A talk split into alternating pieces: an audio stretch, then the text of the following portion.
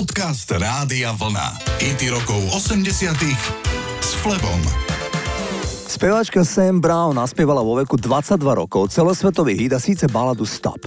Sam Brown, ktorá je dcéra rodičov, ktorí obaja boli známi hudobníci, však posledných 16 rokov nespieva, pretože stratila hlas. Má za sebou dve operácie a vyskúšala všetko. Psychoterapiu, hypnoterapiu, logopédiu, akupunktúru, reiki, kryštálové liečenie aj hlasové fyzio, aby svoj hlas dostala späť, no žiaľ neúspešne. Posledné roky pracuje ako učiteľka ukulele. Je to preč, povedala. Strata hlasu zničila aj čas mňa. Za tie roky tieklo veľa slz. Poďme si teda zahrať ten jej najznámejší hit s názvom Stop. Toto je Sam Brown.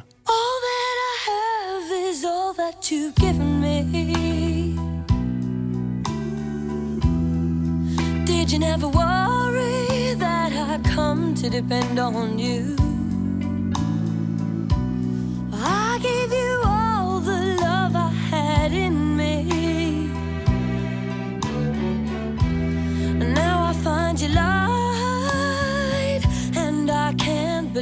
It's true.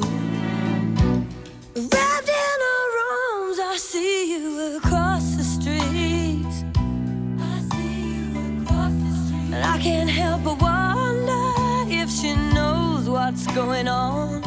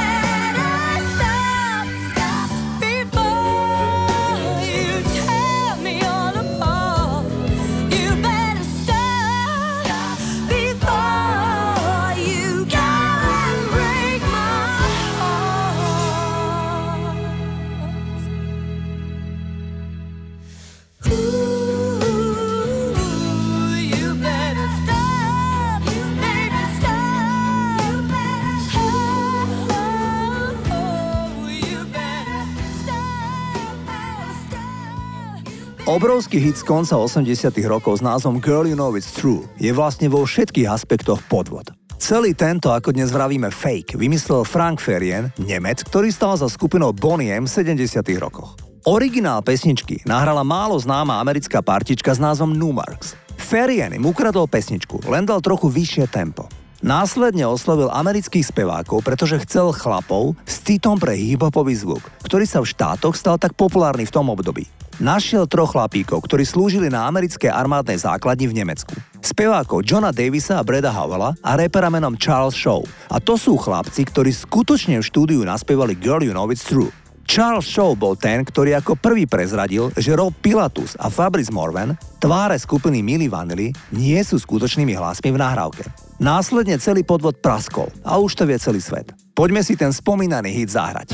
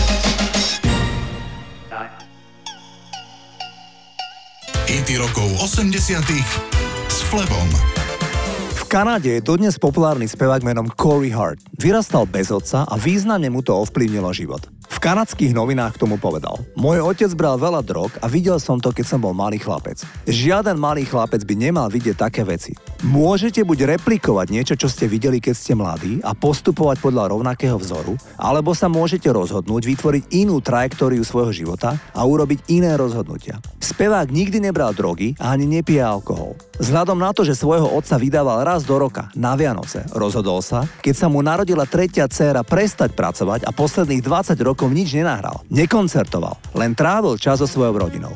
Ešte jedna zaujímavosť, ktorú isto netušíte. Corey Hart bol krátko zvažovaný pre úlohu Martyho vo filme Návrat do budúcnosti v roku 1985. Producent Steven Spielberg poslal Hartovi kopiu scenára a pozval ho na filmovanie. Polichotený Hart to odmietol a radšej sa sústredil na hudbu namiesto herectva.